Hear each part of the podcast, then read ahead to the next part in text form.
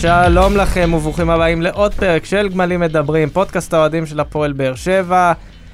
אתם מאזינים לנו כנראה בספוטיפיי, באפל פודקאסט, כל אפליקציית פודקאסטים אפשרית. אגב, תפרגנו לנו שם, תעשו לייק, סאבסקרייב, מה שלא קורה באפליקציה שלכם, כי אחר כך באים ואומרים לי, אה, אבל לא רואים אתכם, לא מוצאים אתכם, אני מחפש פודקאסט על כדורגל, אני מוצא רק את יוסיפוביץ' ואת מכבי בול. לא נחמד. יש לנו גם פייסבוק וטוויטר שאתם יכולים לעקוב, וגם אינסטגרם, ובאינסטגרם אנחנו כבר מתכוננים לחגי תשרי, כל הצוות מתחיל להתאמן על תקיעות בשופר. והצוות, רונל ברכה. אהלן, אהלן. אלכס רדנסקי. אהלן, חברים. תומר נוח. שלום יסי. אז uh, התכנסנו כאן הערב כדי לסכם את uh, המשחק uh, מול מכבי חיפה, הפסד שלוש אחת, אני... בוא נגיד לא, מישהו מופתע מהתוצאה, מאוכזב מהתוצאה, זה כאילו, מאוכזב ברור הפסד מאכזב, אבל כאילו... התוצאה עצמה מאוד מאכזבת. מאוד מאכזבת. מאוד. אלכס. קיבלנו שלוש בסופו של דבר, בואו לא נשכח את זה. בסדר, עוד הפעם, שנייה, לקבל שלוש זה אף פעם לא נעים, כן? ברור. אז במיוחד לאור העובדה שהגענו להרבה מצבים. אבל זה עדיף מלקבל חמש, לא? זה עדיף מאשר לקבל חמש, אבל עדיין, קיבלנו שלוש. תוצאה מאכזבת. היכולת הייתה לפרקים לא רעה, הגענו כמו שאמרתי להרבה מצבים, היו שחקנים שבלטו יותר, שחקנים שבלטו פחות, יש הרבה נקודות לשיפור, ואני מקווה שבהמשך זה ישתפר עם השחקנים החדשים, אבל סך הכל אפשר, יש עם מה לעבוד. טוב, אני לא מופתע מהתוצאה, אני גם לא כזה מאוכזב, בוא נגיד. דקות ראשונות מאוד טובות של הקבוצה, יש לנו, אני רוצה לשים על זה דגש, יש לנו סוף סוף, אחרי הרבה שנים, יש לנו שחקני כנף. זה לא היה לנו תקופה, יש לנו את סלליך מצד אחד ואת אלטון מצד שני, שחקני כנף מעולים. אלטון כן, יש איתו הרבה עבודה ויש איתו הרבה בעיות, אבל דריבל וריצה עם הכדור, אין כזה בארץ, אין. אחד השחקנים באמת היותר מוכשרים, רק אה, בסיומת, קבלת ההחלטות, שזה בטח לסמני טיים, אבל אה, אם יעבדו איתו על זה, באמת יש לנו פה את אחד השחקנים היותר יותר טובים שראיתי, וסך הכל הכללי, הקבוצה הייתה בסדר גמור, ההפסד הזה מאכזב, אני חושב שהפעם זה היה אמונה תפלה כזה, צמי אופר, צחוקים וזה, אבל... זה כבר לא מצחיק. לא, זה נכון. זה כבר לא מצחיק. זה לא יצחיק אותי אף פעם. אתה, אגב, זה... סיפור לגבי סמי עופר, אז בעונה ב-אלפיים חמש עשרה שש עשרה, כאילו, האליפות הראשונה של בכר, אז uh, הלכתי, קיבלתי סוף סוף את היציאה מהצבא, כי היה לי, הייתי בקו באזור הצפון, וזה היה היציאה שלי, אתה יודע, אמרתי, יאללה, בוא ניקח אליפות, סמי עופר, זה יופי. ואז היה על משומר, שם לנו את הגול הזה. כן, כמו... זה תקציר, תקציר האירועים. כולנו... אז כאילו זה לא, אני, אני מאמין לגמרי, זה לא, זה לא בדיחה מבחינתי. לא, אני אומר שפעם זה היה כזה, כאילו, אתה יודע, סמי אופר... זה גג, כן, כן, אבל זה לא, זה לא גג. זה לא, זה כבר לא מצחיק, זה כאילו, זה גזירת גורל כבר. איפה המכשפה של שכטר או משהו. וחוץ מזה, אני חושב שמכבי חיפה... לחסות את שבירו בשיליות של סוסים או משהו, מה... או שבירו אחר כך. ניסו הכל עם סמי אופר, גם יש מטובי בנינו שזרקו שם מלח ושום, ושום דבר לא עזר. כלום לא עובד. צריך דברים יותר חזקים ממלח ושום, אתם... מכבי חיפה, חוץ מזה, בואו נדבר על זה, היא קבוצה טובה, ואני מאמין שהם ירוצו עם מכבי חיפה השנה. מכבי חיפה לא תרוץ, מכבי תל אביב. סליחה, סליחה, מה קרה? יוסי, אתה רואה לתפוס את פה קטנות. לא, מה פתאום? אני לא, מכבי תל אביב. ועוד מילה, עוד מילה על ברק בכר, באמת, ברק בכר עשה אתמול בחילוף של ווילצחוט, נתן נוקאוט. איך אומרים? הנה ההולנדי, הנה ההולנדי. ההולנדי המעופף, כן. לא, ווילצחוט הוא, קודם כל, אצלי בבית, אצלי בבית יש אהבה מאוד גדולה לווילצחוט, שהוא היה שחקן שהוא מאוד לא ממומש היה אצל בלבול, ולדעתי בכר, שהוא גם אהב מאוד כנפיים בכל התקופה שלו, יכול להוציא ממנו הרבה. מאז טוני, ואני חושב שגם בבוזגלו, כי אני חושב שבעונת האליפות האחרונה שלנו, כבר היה זה באמת פחות, ובאמת היה לנו הרבה יותר קשה, הכנפיים של בכר היו קטלניות, בין אם זה היה מליקסון או טוני, או בוזגלו, תמיד זה היה שחקני, שחקני על ברמה של הישראלית. לא, גם שים לב איך הוא ידע להשתמש בו, אתה מבין? במקום לפתוח איתו, הוא חיכה, ראה שהמגן עייף, הכניס אותו, יודע שיש אותו. אני לא חושב, יכול להיות שאתה פה שאתה מייחס... רגע, אנחנו הולכים לדבר עכשיו על וילד זכות עכשיו, אנחנו... לא, אנחנו מדברים על בכר דווקא. על בכר. שכאילו, מהבחינה... לא, אני מאוד, עד היום מאוד עצוב שהוא התפטר, אני חושב שיש מאמנים, יש לפעמים אנשים שגם כשהם ברידה, אתה אומר, אוקיי, אני אספוג את זה על עצמי, ואני יודע שהם ייתנו לי תפוקה מתישהו כבר בעתיד, ותפוקה כאילו תפוקה גבוהה, שזה בכר. שאם היו זה, ולדעתי אם עכשיו התקופה הזאת בלי אלונה, יכול להיות שהייתה עושה לו דווקא טוב, מכל האנשים, כי לדעתי היו שמת, כן, אם זה היה בכר, אז ברדה כן היה עכשיו מנהל מקצועי, וכן היה פתאום איזה שינוי ארגוני יותר גדול בהפועל באר שבע, וגם כי ראינו איזה מאמן גדול, ולדעתי... אם יש עכשיו מכבי חיפה שיכולה לקרוא תיגר על מכבי תל אביב, זה זאתי. אבל זהו, נראה לי, דיברנו מספיק על מכבי חיפה, דיברנו את זה דקה. נראה לי חיפה פה. אבל לא, זה בכר. כן, וחמש נקודות יתרון כזה. זה הבעיה שבכר, אני מרגיש כאילו הוא משלנו. זאת הבעיה. אבל הוא כבר לא משלנו לצעד. לא, אבל אתה רואה, אבל אתה לא מרגיש את זה לפעמים? נכון, תשמע, זה מוזר. האמת, אני אגיד לכם את האמת, לשמוע אותו, לשמוע אותו מדבר, או לשמוע מדברים עליו בשידור, וכאחד שקשור למכבי חיפה ולא בהקשר שלנו, זה מוזר. זה עדיין מוזר, ולצערי הרב זה המצב. אבל אם מסכם את הדיון הזה על ויצחוד, אז באמת הוא נכנס, ואז הוא עשה כמו שחמט על אור דדיה שם. כן, בוא נפסיד את הדיון לדדיה. לא, ואני אגיד עוד משהו לגבי מכבי חיפה, שקשור מאוד אלינו, שעזב עם בכר גיא וייזינגר, שזה המאמן שוערים, וזה שהיה אחרי אלה מצבים נהלים. ראינו את זה. מה זה ראינו את זה? הרגשנו כאילו את התרגילים מול אינטר, עשו מולנו הפעם, וזה היה כל כך מבאס לראות את זה, כי אצלנו זה היה כל כך ג'וסואה, תרים את הכדור, ואם זה פוגע במישהו, זה פוגע במישהו. כן. והם היו פשוט דברים מצחקיים ונחמדים. נדבר על ג'וסואה. נדבר על כולם ברגע שנפסיק לדבר על וילד זכות. לא, לא, לא, סיימנו עם וילד זכות. אז אני רוצה דווקא לגעת קודם באלטון שדיברת עליו. אלטון פתח את המשחק די טוב, והוא גם המשיך, הוא נתן כמה פעולות מאוד מאוד יפות. נזכרנו קודם כל למה היינו בלחץ שיחריקו לו חוזה ושהוא יישאר, ובהחלט... נתן, אני לא אגיד שהוא נתן תפוקה, כי כן עדיין חסר לו כל מיני דברים, חסר לו עדיין קבלת החלטות בפעולה האחרונה. ואני שואל אם אלטון זה נבואה שמגשימה את עצמה, כי כל כך הרבה מדברים על זה, וזה כבר גם נהיה נרטיב, אולי לא כזה רחב כמו ג'וסואה, והכל לגבי זה שאלטון הוא לא מפקיע, שהוא המשחק שלו מאוד יפה והוא לא מפקיע. בגלל אתמול הוא ניסה בכל הזדמנות. אז זהו, אז זאת השאלה, האם זה שהוא לא מפקיע, אם זה עניין של ביטחון, כי הביתה שלו לא רעה, אני ראיתי שחקנים ביתה יותר גרועה שכן מפקיעים בינינו. כאילו הוא לא הגיע עכשיו ל... הביתות שלו הלכו למסגרת, חוץ מהזאתי ש... ההחמצה הכי גדולה של דעתי הייתה שמישהו העביר לו כדור רוחב, ואז מה-שש עשרה פשוט... דדיה. דדיה העביר לו כדור רוחב, ואז הוא פשוט מה-שש עשרה כאילו... עשה ביתה, אני לא יודע איפה הוא בעד, בעד כמו ספורי כזה. הוא דפקתי שם צעקה של כל אבא גנרי בילדים גנרי, תוריד את הגוף, תוריד את הגוף. הוא בעד חזק, הוא לא הלך למסגרת, אלטון אני חושב שבאמת הוא לא פרקטי מספיק, הוא באמת כמו שרונן הזכיר בהתחלה, יש לו את כל הדריבלים ובאמת מהלכים שאנחנו לא רואים בארץ, הוא לא מספיק פרקטי, אבל אני חושב שאלטון, הוא כנראה לא יהיה סקורר גדול. לא, אבל לפעמים, אתה יודע... אבל שנייה, מה שבאמת אהבנו אצלו בעונה שעברה, זה הקטע שהוא הולך על הקו, ומכניס כדורי רוחב להרחבה, ובאמת הוא גם בישל איזה ארבעה גולים, ובאמת זה מה שמצפים ממנו לראות. אולי צריך להוריד ממנו את המעמד, להגיד לו, תשמע, אף אחד לא דורש ממך מספרים. רוצים ממך יותר את הבישולים, אתה עושה את זה מצוין. אבל אתמול זה היה נראה, כאילו מישהו כן אמר, תקשיב, תתחיל לחתוך לאמצע, ותתחיל לבעוט, והוא באמת, כאילו, הוא עשה את זה. עוד פעם, עוד פעם, יכול להיות שאתמול זה באמת לא הלך מול מכבי חיפה, ויכול להיות שמצקה בזה כן ילך, אם הוא יעשה את זה יותר.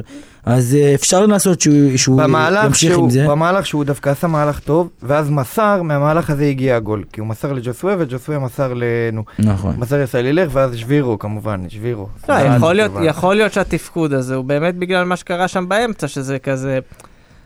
התחלה ג'וסואה פתח מאחורה, ויוספי מקדימה, ויוספי עם כל הערכה וכל הכבוד. ולא היה מי שיאיים על השער, כן.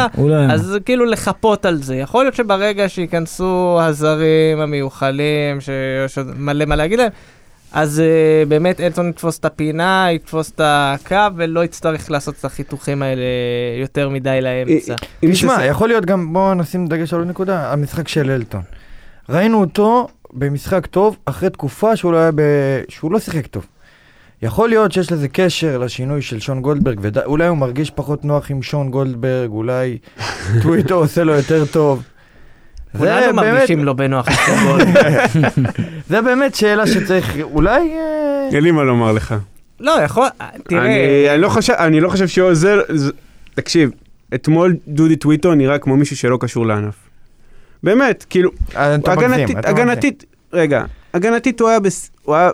בסדר, אוקיי, שהוא היה, הוא היה קצת יותר מחובר, וגם זה לדעתי לא היה מספיק טוב. התקפית, הוא עשה שם דברים ש...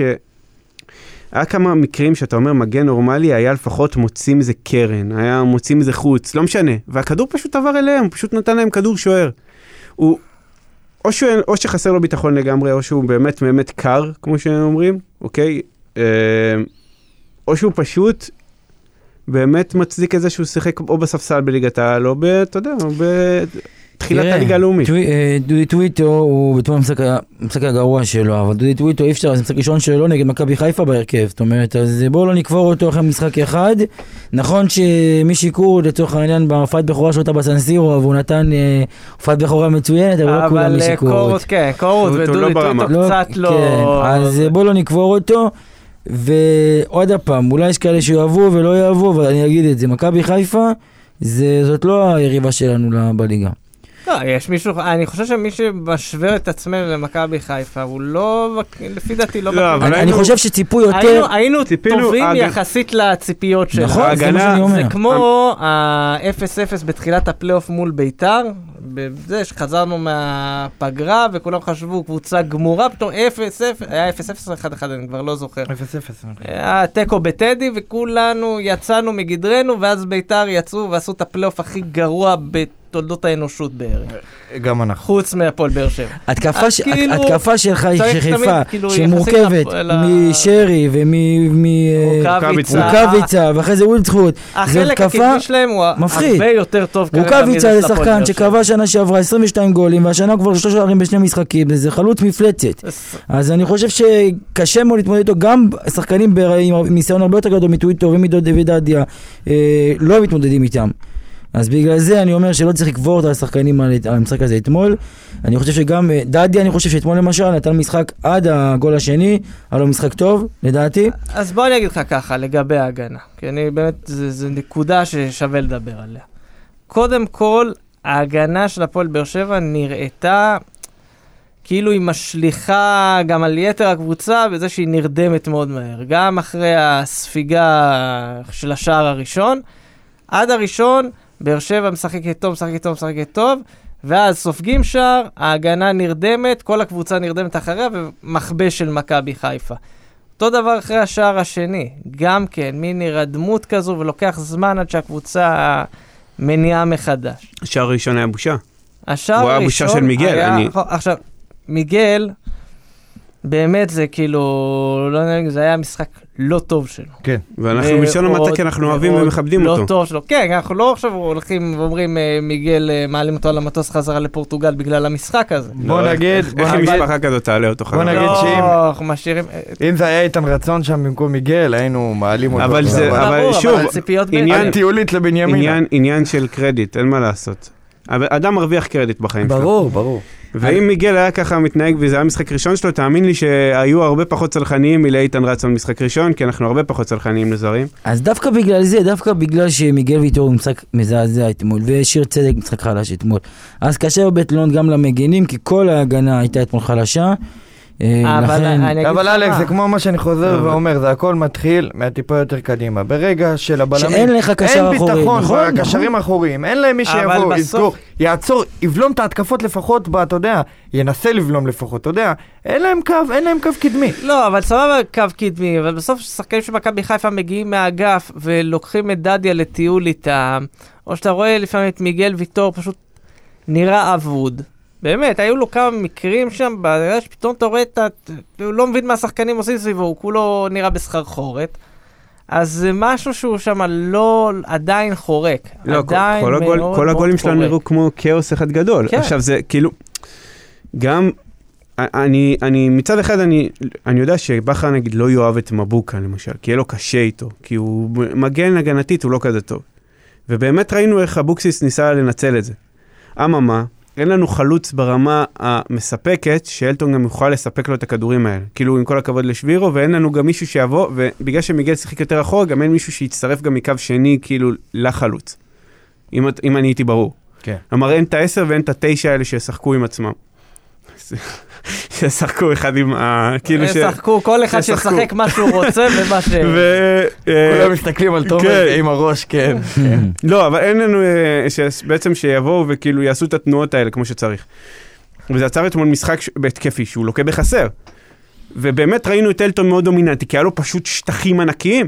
ואם אנחנו מסתכלים על זה עכשיו, כאילו אני מסתכל בדיעבד, אני אומר לעצמי, אלטון צריך להיות על הקו טיפה פנימה, לא יותר מזה. הוא הגיע ל-שש עשרה בגלל חוסר מסוים שהיה לנו. הוא לא דרך על אצבעות של אף אחד, וזה לא צריך להיות ככה. עכשיו, למה אנחנו שיחקנו ככה? כאילו, זה הכל זה שרשרת אחת גדולה, כי אין לנו קישור אחורי. נכון. קלטינס עוד היה סבבה אתמול לדעתי, הוציאו אותו במחצית, זה היה נראה יותר גרוע אחר כך, וכאילו, גם, כל הכבוד לילה עם אדמון, לדעתי מול מכבי חיפה, זה לא הזמן שלו להשתפשף. הם גם לא עומדים איתם פיזית, אתה מבין? הקשרים האחורים שלך, הם לא פיזיים. לא, נטע לוי החזיק פשוט את הקישור שלהם לבד, כי זה היה לו קל גם, זה לא היה קשה, הוא לא נראה כאילו עכשיו בזה, וג'וסואה, נדבר על זה אולי אחר כך, אבל הוא גם היה במשחק מאוד מאוד נרפה שלו, ולדעתי זה קשור לזה. קאבה חסר, כאילו, כל עוד אין את השני הארגנטינאים האלה, ועד שהם ישחקו ייקח זמן, לדעתי לפחות את כל הסגר הזה, אז אני לא יודע מה, מה הולך להיות, כי מול, כי מול לצ'ים לא ישחקו.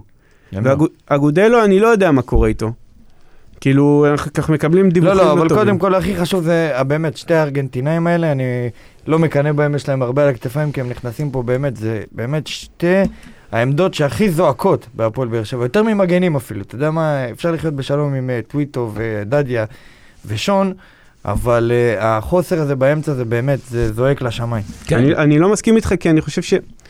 אני חושב שהכדורגל הישראלי באופן כללי, והבוקסיס באופן אישי, נשארו מאחורה, בעולם. מגנים נהיה תפקיד הרבה יותר, ודיברנו על זה כאילו גם... אני דיברתי על זה ספציפית בפרקים קודמים, שהמגנים נהיו תפקיד הרבה יותר חשוב עם הזמן. ומאמנים שמאמצים את זה, אפילו ברק בכר שזה, או אפילו איביץ', שמאמצים את זה שהמגנים הם חלק חשוב ואינטגרלי בקבוצה, בין אם זה ביצירת התקפות, ובין אם אפילו בהגנה, וזה שחקנים כושר C, אז אתה רואה פתאום את הקבוצות האלה פורחות. באר שבע נשארה מאחור, אתה לא יכול להישאר עם, עם, עם, עם שון גולדברג ודודי טוויטו מצד אחד, ואור דדיה שאתה, עם כל הכבוד לשחקן צעיר, ואנחנו באמת לוקחים על זה עקומת למידה. עכשיו, אנחנו יכולים באמת לקחת את זה כשנה כזאת, שאנחנו מוכנים לתת לדדיה את הזכות הזאת לטעות. אבל מצד שני, גם לא הבאת לו מחליף, כי נועם גמון לא ברמה הזאת. אנחנו לא בונים עליו שאי פעם יהיה ברמה הזאת, שזה גם השונה לעומת אור דדיה. אבל עכשיו אני אתן לך את הדילמה. אין לך מקום להכניס זרים. יש לך שתי זרים שאתה יכול להביא לעמדה מסוימת, שתי עמדות. אני לא אומר להביא זרים. אתה מביא מגן? אז איזה מגן אתה רוצה להביא? בארץ אין מגנים. אני הייתי... בארץ אין מגנים. אני אגיד לך... אתה רוצה שאני אגיד לך משהו שאתה לא תאהב לשמוע אותו אולי, אבל הייתי מביא אפילו חגי גולדנברג כרגע שחקן חופשי, הייתי מביא אותו כרגע מחליף לאור דדיה במקום איזה... ואתה חושב שהוא יותר טוב מאור דדיה? לא, אני חושב שהוא אחלה מחליף הרבה יותר מנועם גמון ומאיים על העמדה הזאת הרבה יותר. ואני כן חושב שכרגע... ואני חושב שכרגע... כדי שישב בספסל. תומר, תומר. חגי גולדנברג, בוא, שחקן רכש, כן. תומר, שנייה, שנייה, שנייה. תומר, אם זה היה בן ביטון למשל, הייתי אומר לך בסדר, בקומור דדיה, כי זה באמת שחקן שכבר עבר, ואתה יודע, הוא יכול לזרוק, והוא יכול להגיד, אין מי שמאיים עליי, אז אני גם לא יכול להתאמץ. אני לא חושב שאור דדיה, הוא, א' כל, מבחינתנו אין את הפריבילגיות, אבל הוא בעצמו, אני בטוח בזה, שהוא לא חושב לזרוק באימונים, כי אין לו, כי אין לו איזה איום בספסל. אני ממש לא בטוח, לא, לא בטוח בזה, ואני לא חושב שזה מה שקורה. אני חושב שאור דדיה לא צריך איזו מוטיבציה מסוימת אה, להתאמן חזק ולהוכיח שהוא צריך לפתוח בהרכב. עצם העובדה שהוא נותנים לו את הבמה בפועל באר שבע והוא שחקן צעיר, הוא רוצה להוכיח והוא יוכיח את זה. ועוד הפעם אני חושב שדיברת על שחקנים שגם תורמים בהתקפה והקבוצה פורחת, שאור דדיה עולה הרבה. גם אתמול הוא נתן שתיים של כדורים שהוא עלה עשתה מהלכים יפים בהתקפה. אז זה מה שאני אומר שגם בהתגנת, גם בתחילת המשחק הוא היה טוב, במחצית ראשונה הגנתית, במחצית שנייה גם התקפית הוא היה לא רע, אבל כמו שאמרנו בסוף באמת אחרי הגול עם הגול השני והשלישי כבר במחצית שנייה הוא ירד ביכולת שלו, אבל הוא, רוב המשחק הוא היה טוב. הוא היה טוב נגד מכבי חיפה, וגם שנה שעברה נגד מכבי חיפה הוא היה טוב, וגם נגד מכבי תל אביב הוא היה טוב. ככה שאני חושב שהוא גם כבש גולים עם כדורים טובים שנותנים לו ג'וסואה שנתן לו אז נגד הפועל חיפה. ככה שאני חושב שהוא לא הבעיה של הפועל באר שבע. לא, לא אמרתי לרגע אולי... שהוא הבעיה של הפועל באר שבע. אני אומר, בסופו שעבר, אני לא מכיר הרבה שחקנים שמשחקים כל המשחקים בעונה. בדרך כלל זה שוערים, אם תסתכל, הכמות הזאת היא מאוד מאוד קטנה, ושמורה בדרך כלל... אז סליחה, קלטינס גם יכול לשחק מגן ימני, ואני חושב שאפילו עדיף אתה לא לשחק מגן ימני, מאשר מגן קשר אחורי. נכון? אז הוא גם יכול לשחק מגן ימני. אבל אתה לא רוצה דבר כזה. למה? אני חושב שהוא... למה אתה לא רוצה? אני גם, אני לא חושב שהוא מגן ימני. לדעתי הוא יותר טוב מגן ימני מאשר שהוא קשר. הוא כבר פה, אז הוא יכול לשחק מגן ימני. פה יכול להיות שלא ישחק קשר אחורי אחרי שקאבה יהיה קשר. אחרי שקאבה יחזור לארגנטינה, אם יכול להיות שלא ברירה, והוא ישחק מגן ימני, וזה המצב. אני חושב שדווקא הוא לא מגן ימני. בוא נראה את זה. אני חושב שאנחנו שוב, אני צריך להביא שהפועל באר שבע אין לה עכשיו את הפריבילגיה, אין לה כסף להביא סגל מפוצץ בשחקנים שברמה שווה. בסדר, זה לא העניין, זה חגי גולדנברג עם כל הכבוד, זה לא עכשיו הבאנו את... לא הבאנו... וואלה, לא הבאנו עכשיו שחקן נבחרת עם כל הכבוד, הבאנו, אתה יודע, וגם זה. תגיד לי, זה מי שראים על אור דדיה, כאילו, עם כל הכבוד. לדעתי הוא לא שחקן רע. בסדר. הוא לא, אני חושב ששוב... העניין הזה של לבוא ולעבוד את הספסל הזה, שעוד דבר על זה שהוא שחקן חופשי כבר הרבה זמן, אולי אפשר אפילו להוריד אותו במחיר. שוב, זה... אולי אפשר בכלל לא לשלם לו כסף, ולבקש שהוא יגיע בחינם. אני לא בטוח שהוא יסערב להצעה הזאת. הבנתי שגם כמו קלטינס, הסיפור הזה עם החברה וזה, גם עם האזור. אה, כן? אז בכלל, נגיד לו, נביא לכם כמו אשקלון, נביא להם דירה ונייר טואלט, ניקח להם את המפתח מתישהו. אני מזכיר לסיפור עם האזור של בני יהודה, עם כל מה שהיה. וואי, וואי. אתם מכירים את העמוד אינסטגרם של, מישהו נחשף את העמוד אינסטגרם של יחיאל צגאי? הוא עשה סיפורים כזה מקבוצות תחתית בזמן הסגר האחרון. כן, כן, כן. שווה לקרוא מי שלא קרא. הצגה. נגעת בדדי, אני רוצה לגעת בעוד שני חבר'ה מהבית. איתמר שבירו ותומר יוספי, ובכוונה אני לוקח את שניהם ביחד. שניהם חזרו אחרי אה, מסע מרגש של הנבחרת הצעירה, שכלל הפסדים לאיי פארו ולקזחסטן. אה, וראיתי, המשחק מול איי פארו לא שודר, המשחק מול קזחסטן, שאגב, אתם, מישהו עקב ראה איפה איכות המשחק מול קזחסטן? ראיתי. באצטדיון גרין, בנוף הגליל. אז כאילו החליטו, בחירה מאוד מעניינת. למה? למה שמה? לא יודע, זה בדרך כלל מארחים באצטדיון המתקן, כי זה לא עולה כסף, אבל כאילו, לא יודע. הם רצו להתפלל בנצרת שם. עד לשם, אולי גם להביא ילדים. לתת חשיפה לאצטדיון, אתה יודע, יש מלא קבוצות שמסתובבות. איזה ילדים? אפשר להביא ילדים. אפשר להביא קהל, אין אינטרנט, בקיצור לא משנה. ראיתי את המשחק ההוא מול קזחסטן, שגם כן נורא והיום והכל, ואז ראיתי את שני החבר'ה שלנו, שבאמת יש להם תפקיד מרכזי בנבחרת. את יוספי ראיתי גם לפני שנה משחק בצעירה מול ספרד, ועושה שם עבודה די יפה. משהו קרה בשנה הזאת, ויוספי פתאום נראה, איך נגיד בעדינות, אפור. זה באמת בעדינות. טוב, אני אפתח. ומצד שני, רגע, רגע. עכשיו, עכשיו, עכשיו הקיו שלך. מצד שני, איתמר שבירו גם כבש שם שער, וגם כובש עוד פעם בליגה, ויכול להיות שפה מתפתח לנו איזשהו כישרון, שכן צריך לאמץ אותו, כן צריך לחבק אותו, כן צריך לתת לו קרדיט, בהשוואה ליוספי שמתחיל קצת אה, לגמגם.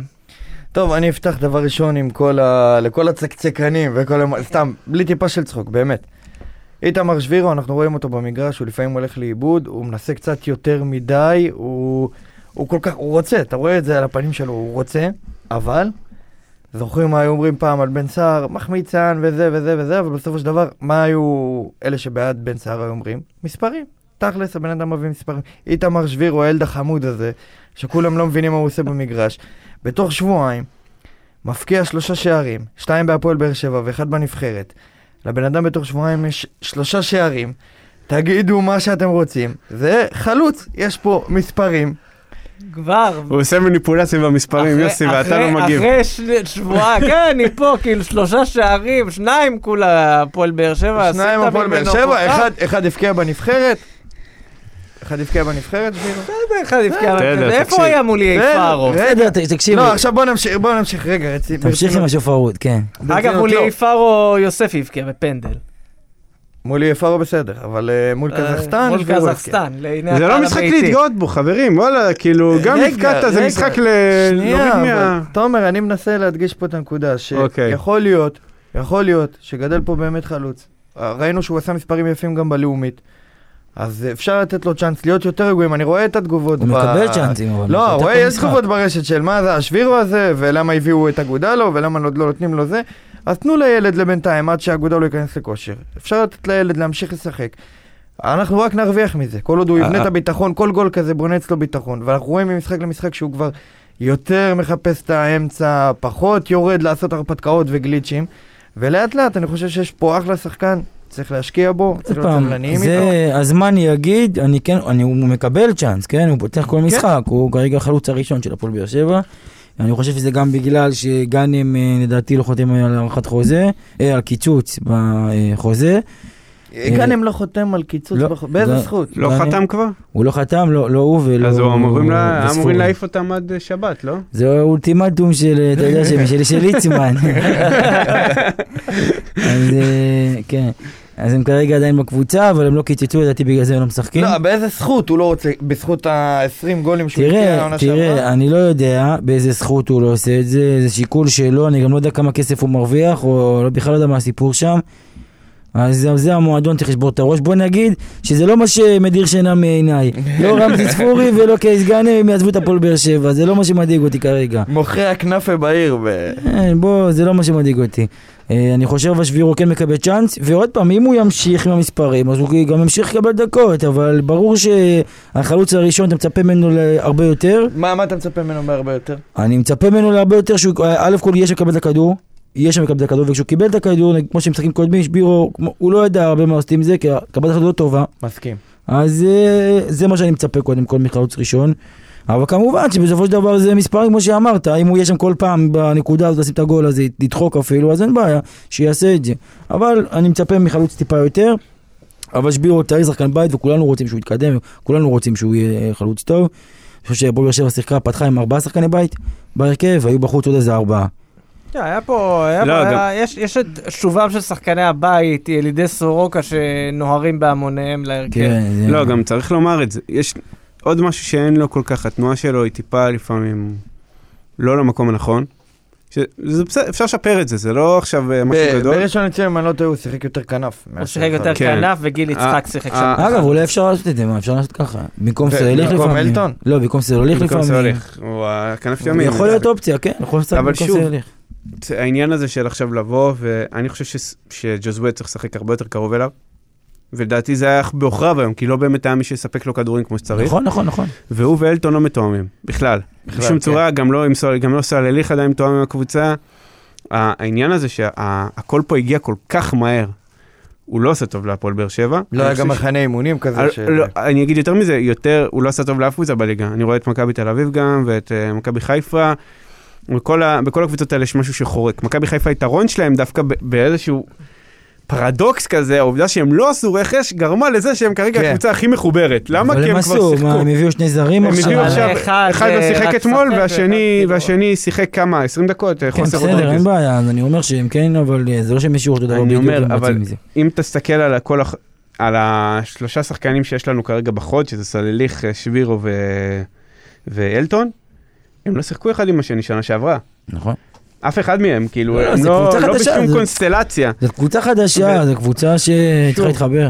הקומת לימוד, הכל בסדר, ואם יש שנה לוותר עליה במרכאות, זאת השנה הזאת, ואני מאוד מרוצה מסולליך, אני מאוד אוהב איך שהוא משחק, אני חושב שזאת גניבה, אני לא מבין למה חיפה חשבה לשחרר אותו. כן. אלכס, אמרת את זה, אלכס ישר הסתכל עליי. אתה הכובע במיקרו. הכובע מתחמם יפה, תאמין לי. ואלטון גם, הוא נתן כאילו כמה כדורים אתמול, שהם היו מיועדים לבן סער ולא לשביר. כאילו, באמת, זה לא היה כדורים, אותו דבר ג'וסואה בפעמים. הכדור היה צריך להפליג מעבר לים, טיפה יותר חזק הוא היה צריך. לא, זה היה גם הרבה פעמים ש... כאילו מסירות שאני לא מבין מאיפה הם באות, וגם אותו דבר סלליך. עכשיו לידידנו השני, תומר יוספי, אני לא מצליח להבין את השחקן. פתאום יש לו כזה איזה דריבל, שאתה אומר וואו. מה העמדה שלו? לא, רגע, שנייה, אתה תופס את הראש, אתה אומר וואו, איזה שחקן, הוא עושה לך פתאום איזה דריבל, לוקח כדור, זה, ו... אז עשרים דקות הוא נעלם. אתה לא רואה אותו בכלל במגרש. בסופו של דבר, גם תומר יוספי, הוא יהיה שחקן רוטציה, הוא שחקן סגל, כשכנסו לעניינים הארגנטינאים, אז אגב גם קאבה היה בסגל, אז גם הוא כנראה לא יודע מה נכנס, כמה חודשים שלא היה, כאילו לא התאמן, היה בבידוד. אז אני אומר שאם הוא היה בסגל, כנראה שגם הוא לא נכנס, אבל הוא שחקן ורסטילי, יכול לשחק במספר עמדות, ואני חושב שהוא שחקן סגל טוב. אין פה מה להגיד, כי יש לו משחקים טובים, יש לו משחקים פחות טובים, אבל הוא שחקן סגל טוב. אבל זה לא מה ש... זה לא מה שאמרו לו. כן. זאת הבעיה. אני, אני מסכים איתך, הוא שחקן, אחלה שחקן לסגל, אני לא אומר, זה זרקו אותו מהפועל באר שבע, דעתי אפילו בחלק המשחקים הוא צריך לפתוח. נכון. אמא מה? לא אמרו את זה לתומר יוספי. מה זה לא אמרו? אמרו לו שהוא תגלית העונה. אמרו לו שזה, ועכשיו זה השלב הזה קצת, וזה קורה, וזה בסדר, וזה לגיטימי, וזה פסיכולוגית קורה לכל שחקן צעיר, אלא אם כן, רק לגדולים, באמת זה לא קורה, והם ממשיכים הלאה. שעכשיו השתן עלה לו לראש, ועכשיו הוא... כמו שממש אהבתי של דור הופמן, איך שהוא מתאר את חן עזרא. חן עזרא זה שחקן שחושב שני צעדים קדימה, רק שהשני צעדים האלה הם של קריסטיאנו רונלדו. אז גם תומר יוספי, עכשיו הוא רואה צעדים שהם לא שלו. הוא רואה משהו שהוא של טוני, של בוזגלו, אבל הוא לא שם, הוא לא זה, הוא לא ג'וסואה, הוא לא... וברגע שהוא יבין את היכולות שלו, זה הרגע שהוא יפרח באמת. ושנה שעברה זה היה נראה כאילו הוא מבין את זה סוף סוף, והשנה... הוא שוב עושה את הדריבלים האלה, שוב סתם מאבד כדורים באמצע המגרש כאילו מיכאל אוחנה, ואולי הגיע הזמן להפסיק עם זה. אולי בשביל לסכם את הדיון הזה על המשחק, עוד לא נסיים. יש עוד כמה דברים להגיד, יש עוד שחקן אחד, שבכך אנחנו מדברים. ג'וסואה. וג'וסואה חצי שעה, לא הזכרנו אותו. זה בדיוק מה שבאתי עכשיו להגיד, בדיוק באתי להתייחס אליו. אז תתייחס. ג'וסואה קודם כל אתמול נראה כבוי. זה היה נראה שכל הרעש סביבו השפיע עליו מאוד. מאוד. זה היה נראה שבאמת הוציאו לו את החשק, הוציאו לו את הנחישות שלו, את האטרף שהוא רגיל אליו. אולי מכל ההזרות האלה שתיזהר, תיזהר, תירגע, תהיה משוגע, ואל תהיה משוגע, זה בסופו של דבר פוגע בטירוף שלו ובנחישות שלו. זה אחד. שתיים, אגב, הוא משהו פחד לעשות אפילו, אתה יודע, זה טקל קטן, טקל קטן, הוא פחד לעשות, כי כנראה אמרו לו, תקשיב, אתה עבירה הראשונה, מורדים לך את הראש, אתה הולך, אתה יוצא החוצה. אז זה אחד, והעניין השני של ג'וסואה, הוא פתח אתמול מההתחלה, מאוד מאחורה, הוא פתח אפילו, אפילו הוא התחיל מהקו של ה-שש עשרה שלנו, את ההתקפות, וזה בגלל שהוא יודע שאין מי שידחפו לו את הכדור קדימה, חבל שזה היום מצב, אגב, לדעתי גם הוא לא נתן צ'אנס מספיק לתת הזדמנות לקלטינס ויוספי, לא נתן מספיק צ'אנס, ידחוף את הכדור קדימה אליו, הוא ישר כבר במתחילת המשחק לנהל את המשחק מאחורה, אולי לא שמח עליהם, אני לא יודע למה, אבל כמו שאמרנו, דיברנו על זה מקודם, זה פגע במשחק ההתקפי שלנו, אנחנו יודעים שכשג'וסואה משחק מאחורה, אז הוא לא, הוא לא בעמדה שיכול לספק את הבישולים, הוא לא בעמדה שיכול להביא שערים, התפוקה שלו נפגעת והתפוקה של כל הקבוצה נפגעת. אז נכון שהארגנטינאים ייקח להם זמן להיכנס לכושר ולפתוח בהרכב, אבל צריך לתת דגש כבר במשחקים הקרובים, שלמרות זאת, ג'וסואה, אנחנו מאבדים אותו למעלה. מאבדים... אבל אתה יודע מה, אני אשאל אותך שאלה כזו, כי זה מסוג המשחקים שגורם לך לשאול. האם הפועל באר שבע לא יותר מדי תלויה בג'וסואה? מה זה? היא חד משמעית תלויה בג'וסואה. עכשיו, כאילו, איך פותרים את העניין הזה? זה לא, כאילו... איך פותרים את העניין הזה? זה הארגנטינאים שהביאו, זה שחקנים שיכולים לדחוף לו כדור, סטייל סימאו בשנה שעברה, שיודע להניע כדור, שיודע קדימה, פס קדימה, ואני חושב שזה מה שהביאו, לפחות את מלי, למשל, שזה התפקיד שלו, לדחוף קדימה. וברגע שזה יקרה, ויש שחקן כזה בהרכב, אז גם ג'וסואה ירגיש יותר חופשי, וידאג פחות מהסיפור הזה. ואם הם לא, אז אין מה לעשות, אנחנו אין לנו מה לעד, לפחות עד ינואר, עד ינואר, זה מה יש. וזה באמת מה שמפריע לי, מלבד, אתה יודע מה? המלי הוא שחקן חמישים, אבל אתה צריך שחקן, שהוא שחקן בעמדה של ג'וסואה, שיודע לתת, פס לגול, לא את התפוקה שלו, כי זה קשה, כי בלתי אפשרי להביא את התפוקה של ג'וסואה, אין שחקן בליגה כזה, אבל לפחות חצי מהיכולת של ג'וסואה שיודע לעשות משהו, נגיד שספורי ציפינו ממנו את זה, אבל ספורי הוא להבדיל אלף להבדלות, הוא לא רבע מג'וסואה, אז שחקן שבסגנון הזה, בעמדה הזאת, עמדה קדמית, אין לו שחקן כזה. אין שחקן בעמדה קדמית. זה למה כשהיה דיבור על דן ביטון, כי אחד השיקולים שבאר שבע לא החזירה אותו מלבד הכלכלי, זה שהוא על העמדה של ג'וסואה. אבל כשג'וסואה במשחק חלש, או שהוא לא יוכל לשחק, אז אין לנו שחקן כזה. אז תהיה לנו בעיה רצינית. בעיה מאוד רצינית. לא יהיה כדורגל, חברים, לא יהיה כדורגל. וג'וסואה, אתה יודע, אתמול מה הדאיג אותי, אני ראיתי שבמהלך המשחק אבו פאני נכנס בו והעיף אותו לרצפה, וג'וסואה קם, ואפילו לא היה פוטה, כלום, הוא לא סינן שום כללה. זה מה ש... וברגע שראיתי את זה, אמרתי, זהו.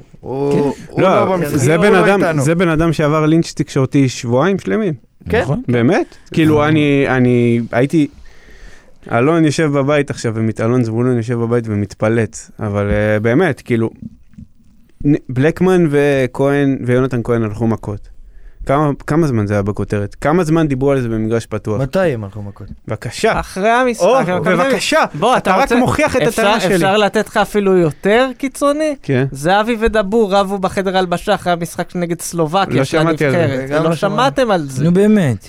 אמיתי. אז זהבי בשבוע... זה רץ כזה, אתה יודע, הייתה כתבת סיכום בסוף כזה בקצה. זה רק מצדיק את ההודעה של המועדון, שאם אפשר להתייחס אליה שנייה אחת, על ההודעה של המועדון ששמחה הרבה מאוד אוהדים, שהרבה מאוד אוהדים חיכו להודעה הזאת. אלכס מצדיק את המועדון טייק.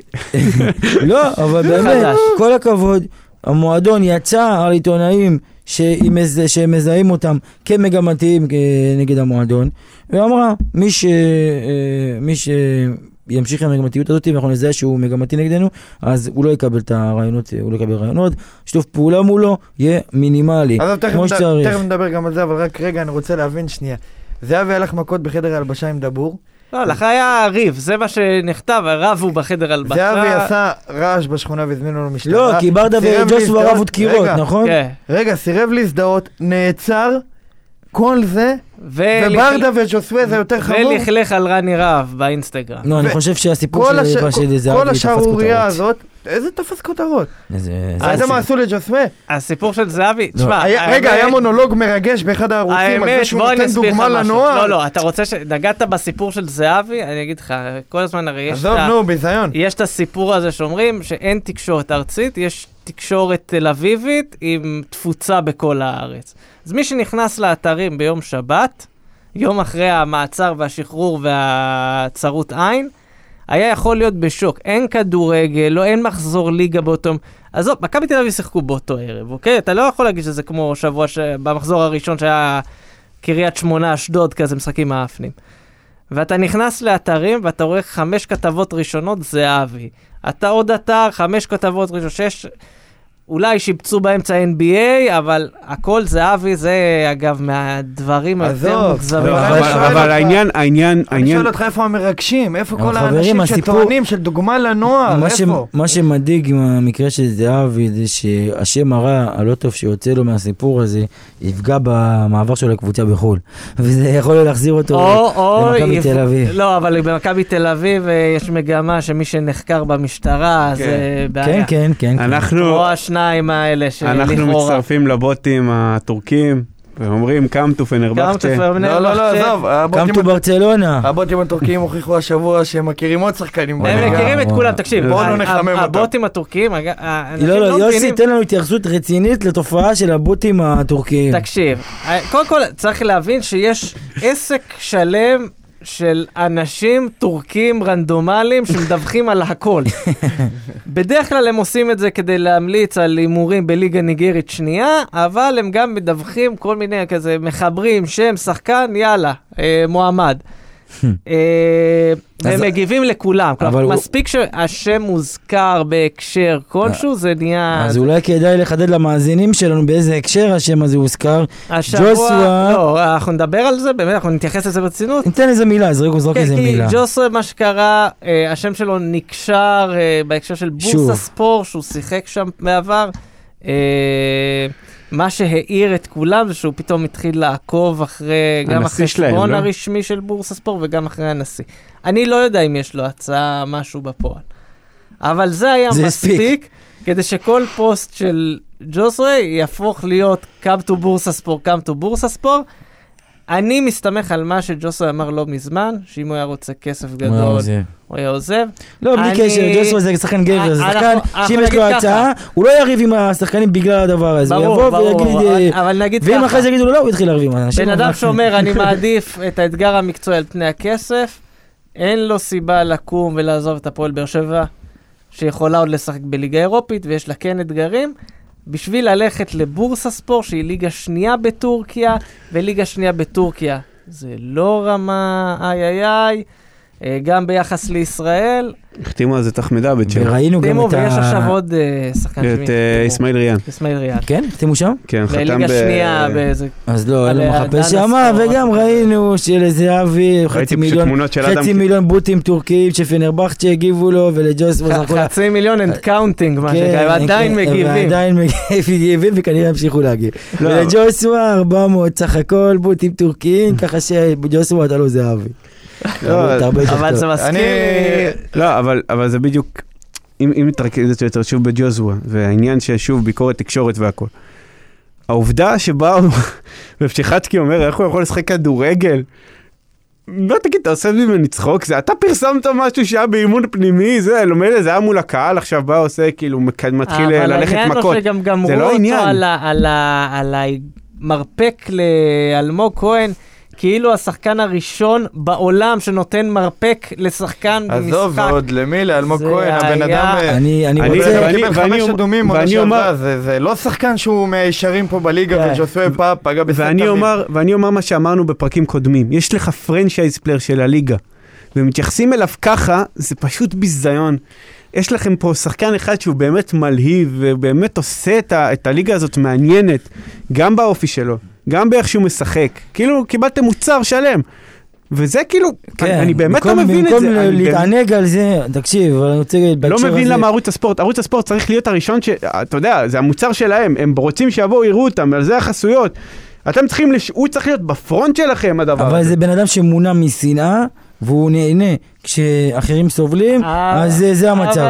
אבל שנייה, אני רוצה... רגע, אנחנו מדברים, הוא לא היה היחיד, לראות כמה, מי יותר, מי פחות. אבל אני רוצה להתייחס לעוד דבר אחד, ובהקשר הזה, היה הרעיון של אסי רחמים, בהקשר הזה, עם קופמן ופרימו, היה רעיון ביזיוני, שקופמן ופרימו יצאו על אסי רחמים, מנכ"ל הפועל באר שבע, באדם כזה, מנומס, שלב, רגוע, מכובד, יצאו עליו כאילו איזה בסטיונר בשוק, תקפו אותו כאילו איזה חנן עדן, יושב להם בלי חולצה באולפן ומעשן סיגריות, החוצפנים האלה, תקפו אותו עשרים דקות, יצאו עליו, ואז סיינה באלגנטיות, ברוגע, ידע לשתוק ולתת להם לדבר, להשתולל כשהיה צריך, ובסופו של דבר הוא הגן על ג'וסואה ואמר, חבר'ה, אתם לא יודעים מה קורה במגרש, אתם לא יודעים שכל המשחק, כל קבוצה שמגיעה, מקללים אותו במהלך המשחק, מנסים להוציא, להוציא אותו משלוותו, עוקצים אותו, מנסים לשגע אותו, לעצבן אותו, את זה אתם לא יודעים.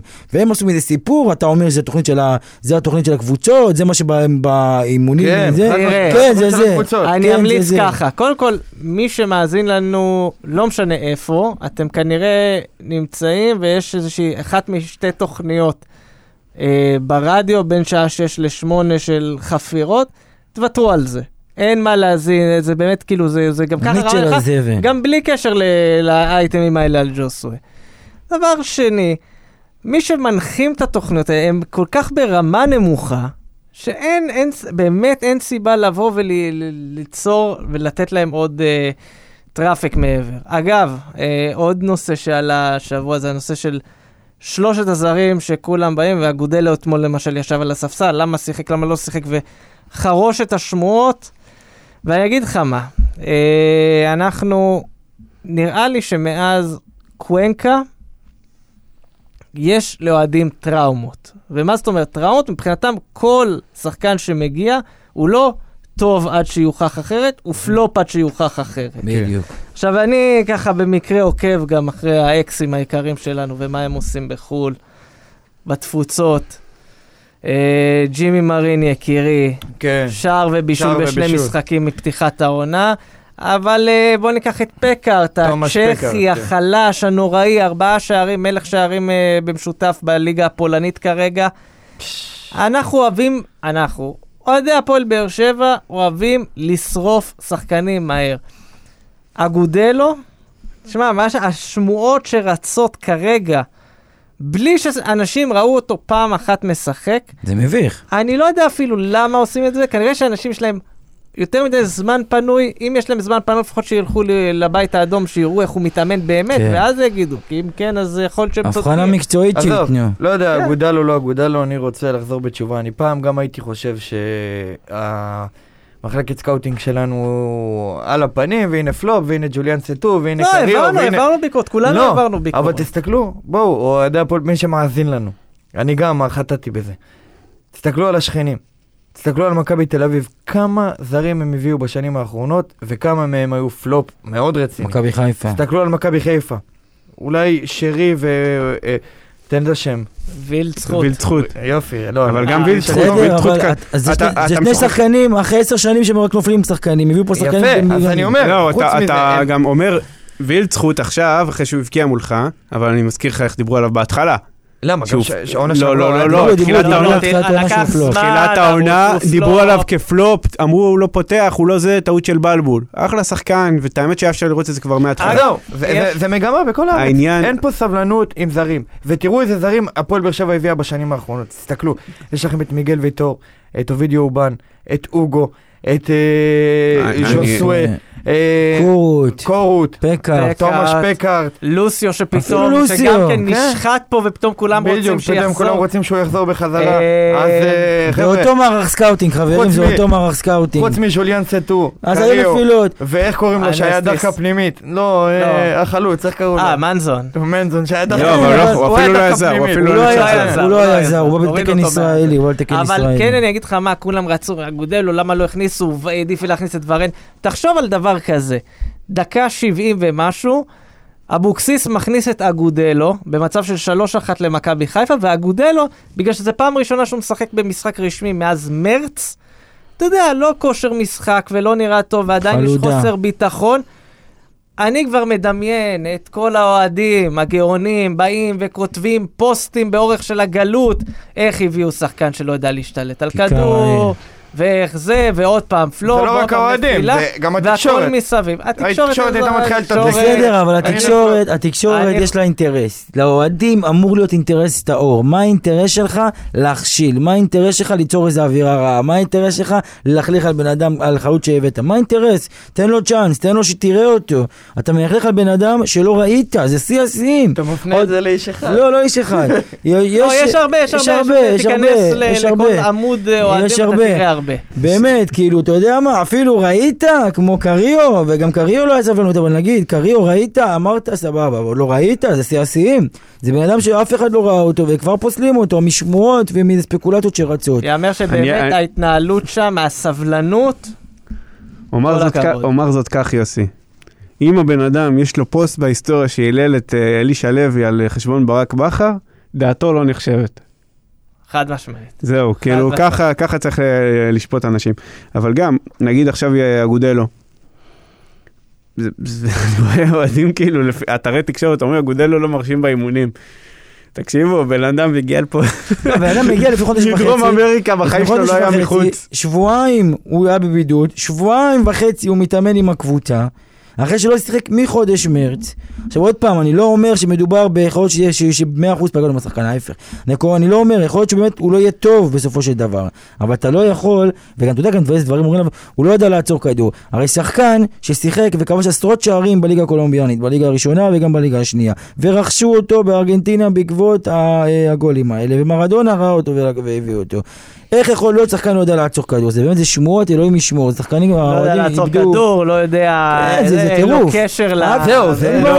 ראיתי... אז היה, כי הארגנטינאים שמגיעים לפה, גם הארגנטינאים וגם הקולומביאני, אגודלו, בניגוד לזרים אחרים שהגיעו, יש להם רזומה מרשים. הליגה הארגנטינאית זה לא ליגה ישראלית, זה כמה רמות מעל, זה לא... וגם אתה שומע אנשים שראו אותם משחקים. ראו אותם. האנשים שראו אותם משחקים אומרים, וואלה, שחקנים לא רעים. בוא נראה, שוב, שוב. תמיד זו שאלה של התאמה, אבל אי אפשר לדעת אם הם נכון. מתאימים או לא, עד שהם משחקים נכון. ורואים אותם בעיניים. ושחקנים שמדליפים שהם לא מתאימים לענף, שהשחקנים הזרים החדשים לא מתאימים לענף. אם יש שחקנים כאלה... אני לא יודע, זה... אני לא יודע מי אלה, בסדר. טוב. אם יש אוהדים כאלה, סליחה, לא שחקנים. האוהדים, גם האוהדים לפעמים לא קשורים לענף. טוב, קצת ענייני שבוע, השבוע שמגיע אלינו, כל, כל יום חמישי, משחק חוץ, חוץ בלאצ'י. חוץ בלאצ'י. כן, סיבוב מוקדמות שני. אני חושב שהפועל באר שבע הרוויחה מזה לשם שינוי שהוגרלה בחוץ, כי אין שום סכנה על קיום המשחק, על הגעה של זה. מקסימום יעשו חג באלבניה. וואי, חג באלבניה. זה לא נשמע כיף כל כך, כמו שזה... איך חב"ד אלבניה? בסדר, גיבוש, גיבוש. גיבוש, כן. אגב, בשם הגיבוש גם... כן, בררו ו... בררו ואלי נוסעים איתם, שירגישו קצת אווירה. אפשר לעשות כאילו גם את הבננה הזה ששרים וזה, אבל הפעם זה באמת מילואים, אני לא יודע אם יש בננות באלבניה, אבל יש? יש, יש, יש. יובה, יובה. הם לא כאלה עניים. יוסי, אני מדמיין בורת. אתה יודע מה זה מזכיר לי? אני מדמיין את בורת. יותר גרוע. אתה יודע מה זה מזכיר לי? שבגלל שלא היו מחנות אימונים, פספסנו את הכתבות הכי חשובות של הקיץ, של שחקנים זרים נחשפים לראשונה לקידוש. זה תמיד כותרות, וזה עושה... יוסי, אבל מה, מה חדש בלאצ'י ביחס לעונה הקודמת? חיברו את הכפר לחשמל. יש מים חמים, יש מים חמים בברז. לא, לא, עדיין לא. אין מים חמים בברז? לא, לא, אין. יש עדיין, בברז עדיין לא מומלצים לשתייה. הם עברו לדוג, לא כוסים, אחרי ש... לא, רגע. השחקנים מצחצחים שיניים במים מינרלים. תראו, זאת עונה השנייה של אצ'י באירופה, הם מצליחים להתברג צמרת הליגה האלבנית. הליגה האלבנית היא לא מפוארת ולא גדולה, אבל משחקי חוץ באלבניה זה לא נעים. ראינו את ביתר, שהיא גם ככה לא, אבל ביתר שיחקו מול טאוטה ופישלו שם, וגם באר שבע העונה שעברה מאוד מאוד התקשתה במשחק שלה. המזל שחצי מהרכב שלנו שחקנים מליגה לאומית? נכון. לא, אבל אני אהיה קצת חריף, אבל אם לא, כאילו, אם ביתר לא, לא ניצחה שם, זה ביזיון הזה שהיא לא ניצחה, זה לא כאילו כיתה אותה איזה קבוצה לא, צמרת. לא, זה כי, כי על הנייר הקבוצות הישראליות עדיפות בכל רמה, הליגה האלבנית, מעבר לאלופה כרגע שנשארה טירנה? לבד כאף טירנה, לא נשאר כבר איזה משהו, גם ככה הליגה הזו לא הייתה חזקה במיוחד. מה שכן צריך להגיד, זה שהם שמרו, מי שזוכר את נובויזה, החלוץ האמריקאי, כן, ניגרי, כן. מה שלא יהיה שם. חיה אה, הזאת. הוא נשאר שם עדיין. אה, אגב, דיווחים שהוא הוצא להפועל באר שבע. כן, אנחנו מתים על הדיווחים. אנחנו אוהבים את זה. הוא לא חלוצה. כל פעם שאנחנו משחקים נגד קבוצה. הוא לא חלוצה בכלל. אבל זה הקטע, זה גם נראה לי שאנחנו צריכים, כאילו זה נשמע קצת פרפץ', אבל עדיין. אנחנו צריכים לבנות על אותו ניצול מצבים כמו המשחק הקודם. אנחנו צריכים לנצל אחד אפס קטן, אחד אפס גדול. לא, באמת, לא, אחד אפס לא טוב לנו. למה? לא מבחינת הזה, כאילו לא טוב להוביל איזה דקה, אתה יודע, לשמור כל המשחק. אמרתי שאנחנו צריכים לנצח, אני מצידי שאנחנו נכבוש עוד דקה ראשונה או דקה תשעים, אבל העיקר שננצח. שוב, אני חושב שאנחנו טובים בבונקר.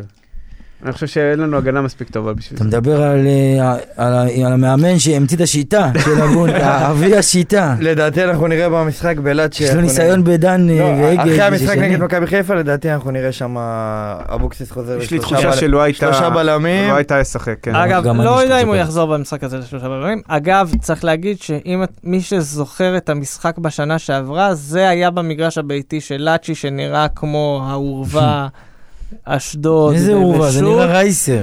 כן. מיתולוגי. סיבוב שני, האצטדיון כבר לא מאושר, אז הם משחקים הרחק הרחק משם. לפחות לפי מה שהבנתי, הם משחקים באצטדיון בעיר שנקראת אלבסן, שככה פרט טריוויה, זה... נבחרת ישראל ניצחה שם את אלבניה שלוש אחת לפני, כשאלישע לוי אימן, וזה לא היה, המשחק לא היה אמור להיות שם, הזיזו את המשחק לשם, בגלל איומים של פיגועים נגד הנבחרת. אז רבים לא יודעים שביבי נתניהו הולך להודיע נורמליזציה עם אלבסן. רק עם העיר. עם המחוז אלבסן. ואם נשאר בחיים אחרי המשחק הזה, לא נדבר על מה יקרה באירופה אחרי, כי אנחנו עוד לא יודעים מה זה, אבל אמור להתקיים משחק ביום ראשון. מוצא החג מול הפועל חדרה, אני אומר אמור... כי הוא לא יתקיים. כי אלוהים יודע אם הוא יתקיים, פחות או יותר. רק אלוהים יודע כמה חולי קורונה יש בחדרה. כרגע עדיין יש כזה עוד דיונים, הנה השלב שאתם אוהבים, אנחנו מקליטים ביום שני בערב, אז אין עדיין החלטה. תאריך עברי? ארבע עשרה, לא. תאריך עברי אין לי מושג. סוף כף משהו באלול. כף משהו, כן. אז אין עדיין החלטה, עוד לא יודעים, אף אחד לא יודע, אנחנו כרגע... בוא נקרח, צריך לקרות נס בשביל שלא יסגרו פה את הכדורגל, כי זה לא נראה שמישהו... זה שערוריה, זה פשוט, הם סוגרים כי ככה בא להם, כי אין להם כוח לחשוב, כדי, אם זה הגיוני או לא הגיוני, אז זהו, סגר מכולם, בוא נסגור גם לכם. מה עשה הכדורגל? אתה יודע, לא ניכנס עכשיו לאיך קיבלו את ההחלטות על כל המתווה של הכל, ובת הכנסת והאפגנות, לא ניכנס לזה. ספציפית, הכדורגל, אנחנו רואים מחודש מרץ, עד היום, איך מתנהל כל הסיפור סביב הכדורגל, ואנחנו מבינים רק דבר אחד. מי שאמור לייצג את האינטרסים של הכדורגל מול משרד הבריאות, מול משרד הספורט, מול הממשלה, כנראה לא אוהב כדורגל. לא יכול להיות דבר כזה. עכשיו, לבוא ולסגור את הכדורגל עכשיו, זה מכת מוות. אני לא מדבר על הקבוצות, אני לא מדבר עכשיו על איך אתה מצטער מול אירופה, מול וויפה עכשיו, שקבוצות לא יוכלו להגיע, ואתה תצטרך לעזור. לא יבואו זרים, שיגידו חבר'ה, מה אנחנו צריכים פה את המקום הזה?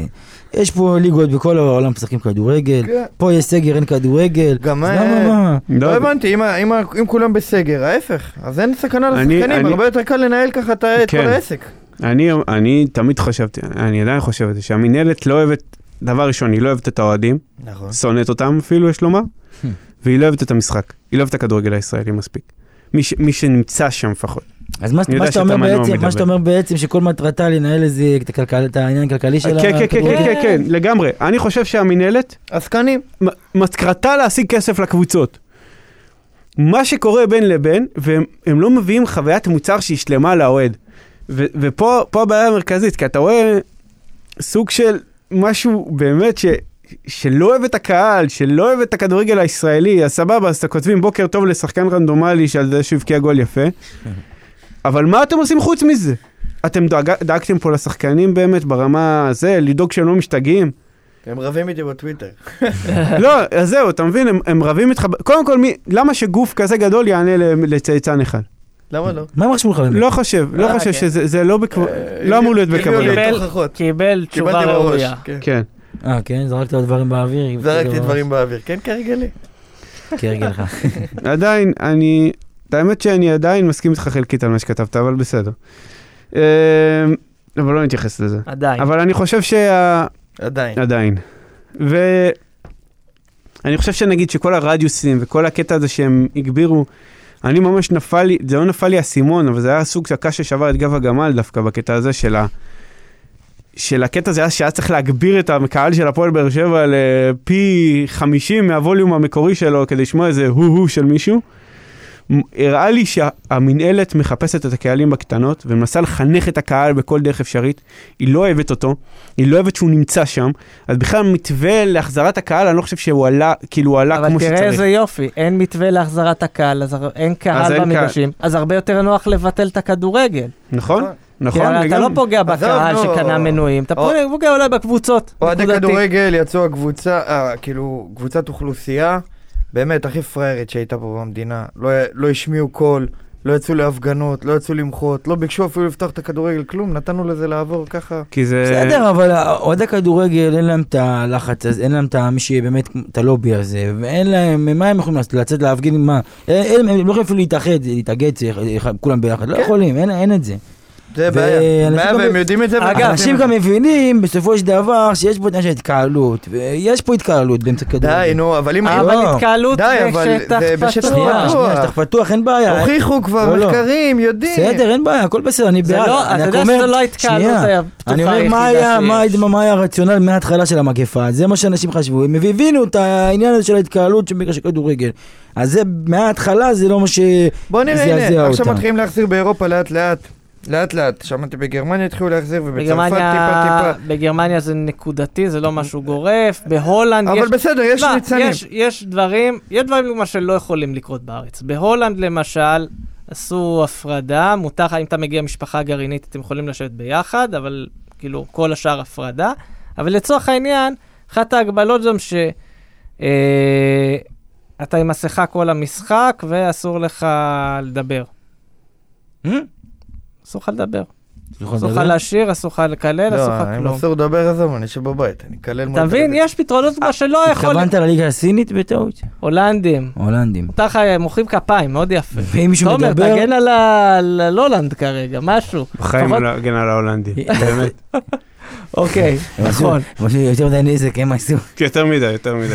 בקיצור, אז יש, אתה יודע, גם בצרפת, תכניסים מוגבל, אבל לא. היה איזשהו מקרה, מאוד חזק שראיתי בגרמניה, משחק גביע שם, אישרו, בגרמניה זה באמת ברמה אפילו בסמכות של עירייה להחליט, אם מותר להכניס או לא. היה משחק של ארמיניה בילפלד, אישרו שם כניסה של כמה מאות בתור התחלה, הרעיון היה שהם ישבו בקפסולות מופרד, בסוף כולם ישבו בקפסולה אחת ביחד. ועכשיו בפורמולה אחת באיטליה, בתוסקנה שהיה ביום ראשון, הכניסו שלושת אלפים אנשים ליציעים של המרות שם. של המרות, כי זה מכניס להם כסף. אגב, שאלה לא קשורה, תומר, איפה נעלם האיש המין קיצוני של הולנד? מחירת וילדרס? וילדרס, וילצחות. בלצחות. הלך לצאת בחיפה. אני אבדוק. תבדוק איפה, נעלם מהכותרות, נכון? הוא היה הרבה בכותרות. מה, אז הננו שיודעים לאן נעלם חייב בילדרס, אולי יודע לשחק קשר אחורי, נביא אותו. אני אהבתי אותם.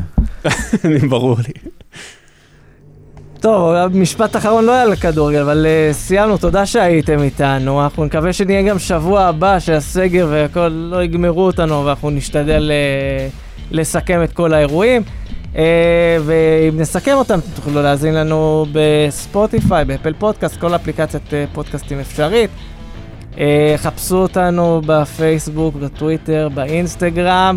יש לנו כבר סטורי של אלכס, הוא עומד מחוץ למגרש, במשחק מול חדרה, עם שלט כאן הפגנה. איפה הוא ילצחות? רונל ברכה. תודה רבה. בכיף, בכיף. אלכס רדנסקי. נעמתם לי מאוד. תומר נוח. אה, וחג שמח, יוסי. חג שמח, שנה טובה. לכו תשמעו שופרים. יאללה, אלכס, בוא נאכל תפוח בדבש. יאללה.